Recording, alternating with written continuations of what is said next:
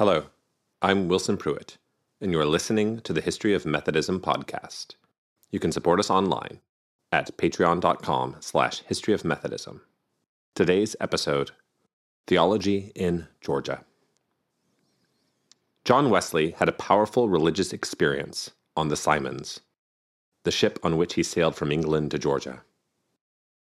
He had a moment when he was frightened in a storm, but he noticed how the Moravians on the ship revealed deep faith in the midst of the threat of death during the storm.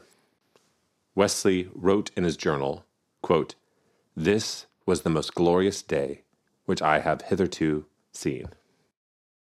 In the common narrative of John Wesley's life, the storm on the Simmonds is the precursor to Aldersgate. It repeats a motif of Martin Luther's life when, on July 2nd, 1505, Luther was stuck in a storm and prayed to St. Anne, saying, If you save my life, I will become a monk. Luther lived and he changed careers.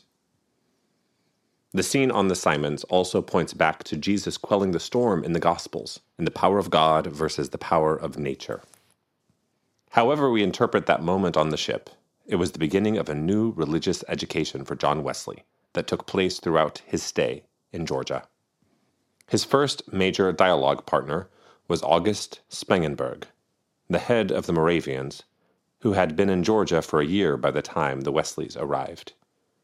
John and August spoke often of the early church. Wesley noted in his journal that Spangenberg, quote, told me several particulars relating to their faith and practice and discipline, all of which were agreeable to the plan of the first ages, and seemed to show that it was their one care, without desire of pleasing or fear of displeasing any, to retain inviolate the whole deposition once delivered to the saints. When Wesley finally left the ship to live on shore, almost twenty days after the boat had landed, John moved in with some Moravians, since the former priest of the colony had yet to move out of his parsonage. Spangenberg taught Wesley the differences between the Moravians and the Salzburgers, another group of German speaking colonists who lived in New Ebenezer the Salzburgers were more heavily influenced by August Francke and Philip Spener, two figures discussed heavily in episode 20. The Moravians followed the work of Nicholas Ludwig Zinzendorf, a wealthy landowner who had provided a safe haven for the community in Herrnhut. Now is our chance to go into detail about Zinzendorf and the Moravians. Born in 1700, Ludwig, as he was called by his friends, was the only son of Count George Ludwig von Zinzendorf und Pottendorf, an ancient noble family from Saxony, just north of what is today Czechia, but was then the Kingdom of Bohemia. Ludwig's father died the year that he was born. It was a tumultuous time in that part of the world. The Great Northern War was going on between Russia and the Swedish Empire of Charles XII, and Saxony was in the middle of it. When Ludwig was six, the Swedish army marched through his home, and they were impressed by the devotion of the young boy. Ludwig was formed in the pietist tradition of the University of Halle, as well as the University of Wittenberg. His education prepared him for the pivotal moment of his life when, in 1722, Zinzendorf welcomed refugees from northern Moravia into his estates and settled them in Herrnhut, in order to understand who these people were, we need to go back to Prague in the 1400s. Prague was the capital of the Kingdom of Bohemia, which was an elector state in the Holy Roman Empire. The method by which Holy Roman emperors were to be selected had been laid down by King Charles of Bohemia in the Golden Bull of 1356. Charles was king during the Black Death, when much of Europe was depopulated. Charles's son was Wenceslaus IV, not to be confused with good King Wenceslaus I of Christmas Carol fame, who braved a winter storm in order to give alms for the poor. Wenceslaus IV desired to be the Holy Roman Emperor, like his father, and so allied himself with the Pope in the process. 1408 also marked the Great Schism, when there were two popes who claimed Petrine authority Gregory XII in Rome and Benedict XIII in Avignon. So there were a lot of powerful players in the region who had many ambitions. In 1409, Jan Hus was appointed as dean of Charles University. Hus was a priest and Bible scholar who had been influenced by the work of the English John Wycliffe and challenged many of the assumptions of the Catholic faith. Hus spoke against the corruption of Rome and spoke in favor of the Bible in the vernacular and communion in both kinds. At this time, communion was restricted to just the bread for non clergy. In 1414, Hus was invited by Wenceslaus's brother, King Sigismund of Hungary, to come to a council and defend his theological position. Hus was given safe passage, but once he arrived, he was arrested, tried, and burned at the stake. This led to an uprising in Prague and the Hussite Wars, with the first defenestration of Prague, which was when the town councillors of Prague were defenestrated, which means thrown out the windows. The rebellious Hussites had a chalice on the flag to symbolize the centrality of communion for their movement. Five different crusades were called against the Hussites, and they all failed. Eventually, peace came in 1436, thanks to a compact between Rome and Prague that allowed Bohemians to receive communion in both kinds, priests in the kingdom to not own property, and to allow the Bible to be preached in the vernacular language. This truce lasted until 1618, when the second defenestration of Prague took place, at the start of the Thirty Years' War. After the defeat of King Maximilian at the Battle of White Mountain in 1620, the Hussites were suppressed. Most fled Bohemia. Some went to the Netherlands, while others fled to northern Moravia, an eastern region of what is now Czechia. It was this group that went north to Saxony in 1722. They were welcomed and protected by Zinzendorf, and they were able to publicly practice their faith again. In 1727, Zinzendorf and the Moravians, as I shall call them, put together a document called the Brotherly Agreement to govern their life together. There are 42 points, but I will read only the first two in order to give a sense of the document. 1. It shall be forever remembered by the inhabitants of Herrnhut that it was built on the grace of the living God that it is a work of his own hand, yet not properly intended to be a new town, but only an establishment erected for brethren and for the brethren's sake. 2.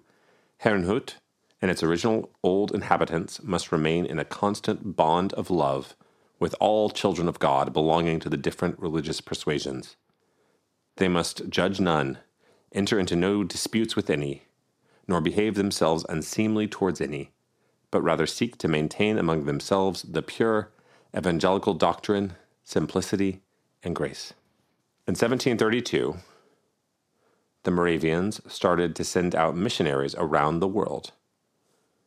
Zinzendorf was less concerned with denominational control than with Christian renewal. So he didn't send out missionaries to make the world Moravian, but simply to share Jesus Christ. In Georgia, the Moravians that John Wesley befriended encouraged him to write to Zinzendorf.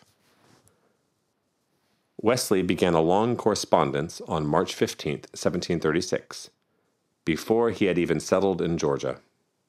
Wesley wrote to Zinzendorf in Latin, saying, I would not dare to interrupt your more weighty affairs with a letter of mine unless I believed you to be a disciple of him who would not quench the smoking flax nor break a bruised reed. But since I am quite convinced of this, I earnestly implore you that in your prayers and those of the church that sojourns with you, I may be commended to God, to be instructed in true poverty of spirit, in gentleness, in faith, and in the love of God and my neighbor. John received a long letter back that was written on October 23, 1736. Part of the letter consists in a set of doctrinal statements to which John is asked to respond. The first statement concerns the divinity of Christ, the second, the humanity of Christ, the third, the salvific action of Christ, the fourth, the nature of communion, the fifth, infant baptism, and the sixth, ecclesiology, or the structure of the church. John taught himself German during his time in Georgia in order to minister with the Moravians in the colony. He prayed with them often and studied scripture together. August Spangenberg, the leader of the Moravians, was a dear friend and colleague of Wesley, as well as a longtime conversation partner. When they first landed in Georgia, John met Spangenberg. The next day, John Wesley asked Spangenberg for some advice. The German told him, quote, that he could say nothing until he asked John a few questions. Do you know yourself? Do you know Jesus Christ? Have you the witness of the Spirit in your heart? John doesn't record his answers, but he does give thanks for Spangenberg's advice.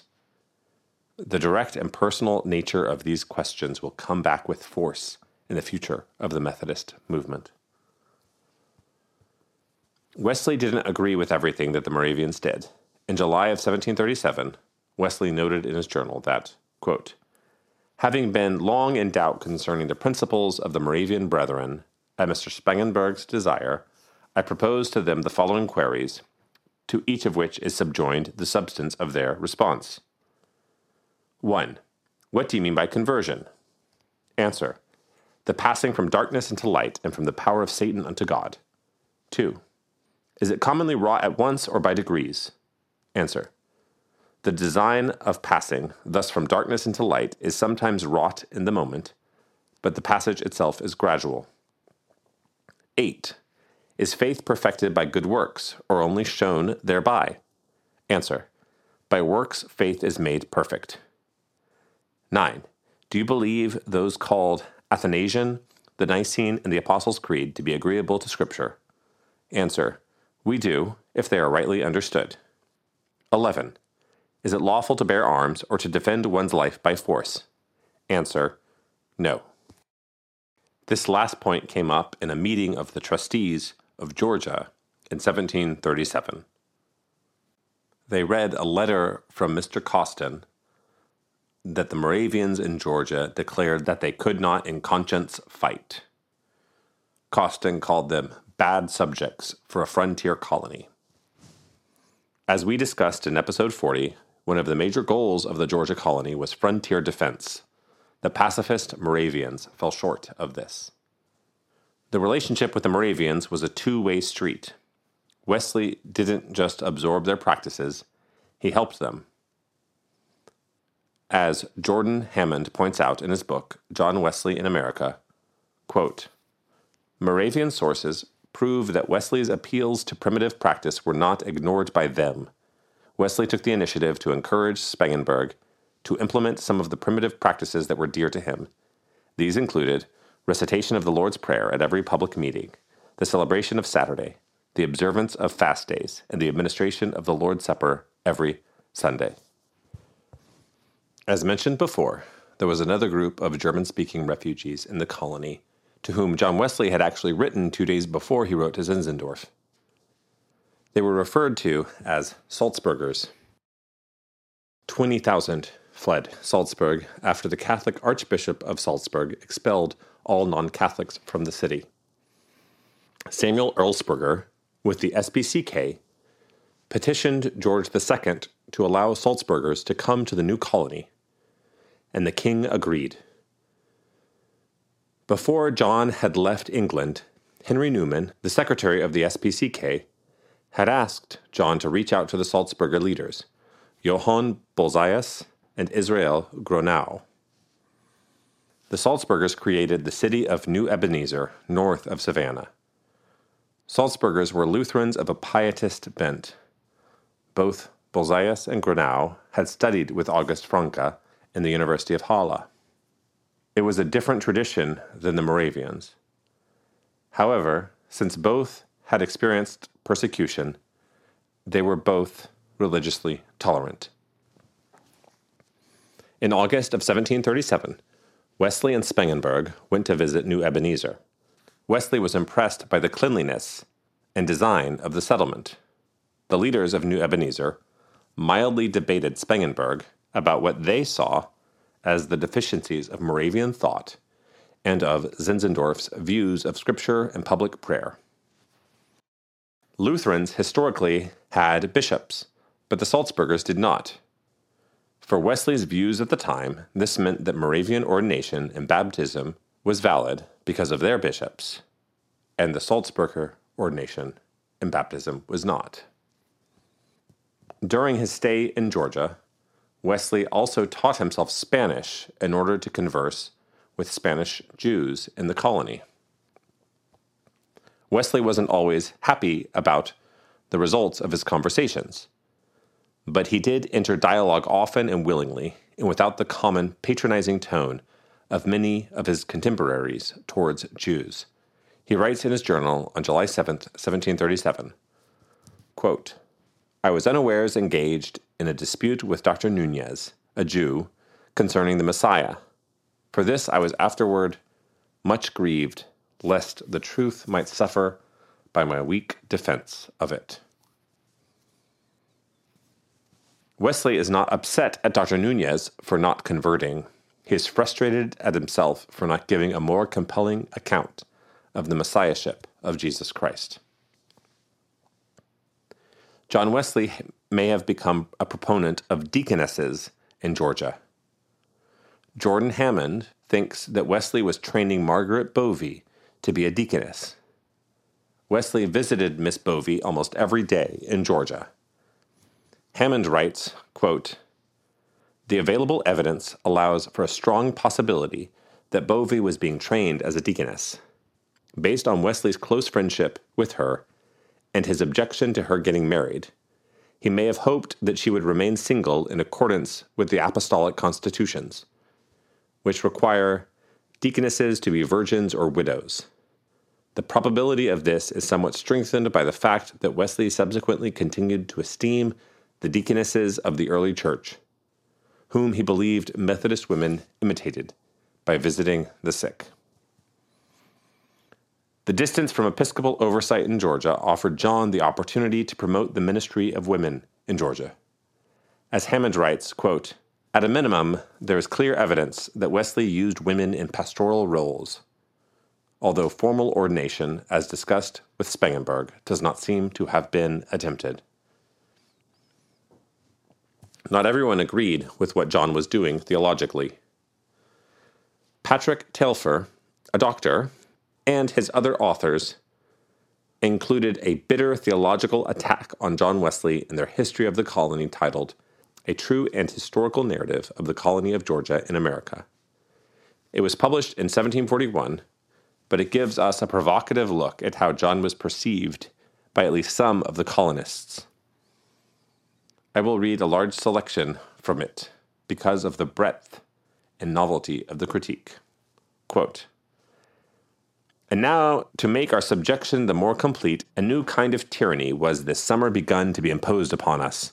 For Mr. John Wesley, who had come over and was received by us as a clergyman of the Church of England, soon discovered that his aim was to enslave our minds as a necessary preparative for enslaving our bodies the attendance upon prayers, meetings, and sermons inculcated by him so frequently and at improper hours, inconsistent with necessary labor, especially in an infant colony, tended to propagate a spirit of indolence and of hypocrisy amongst the most abandoned, it being much easier for such persons, by an affected show of religion and adherence to Mr. Wesley's novelties, to be provided by his procurement from the public stores than to use that industry which true religion recommends. Nor indeed could the reverend gentleman conceal the designs he was so full of, having frequently declared that he never desired to see Georgia a rich, but a religious colony.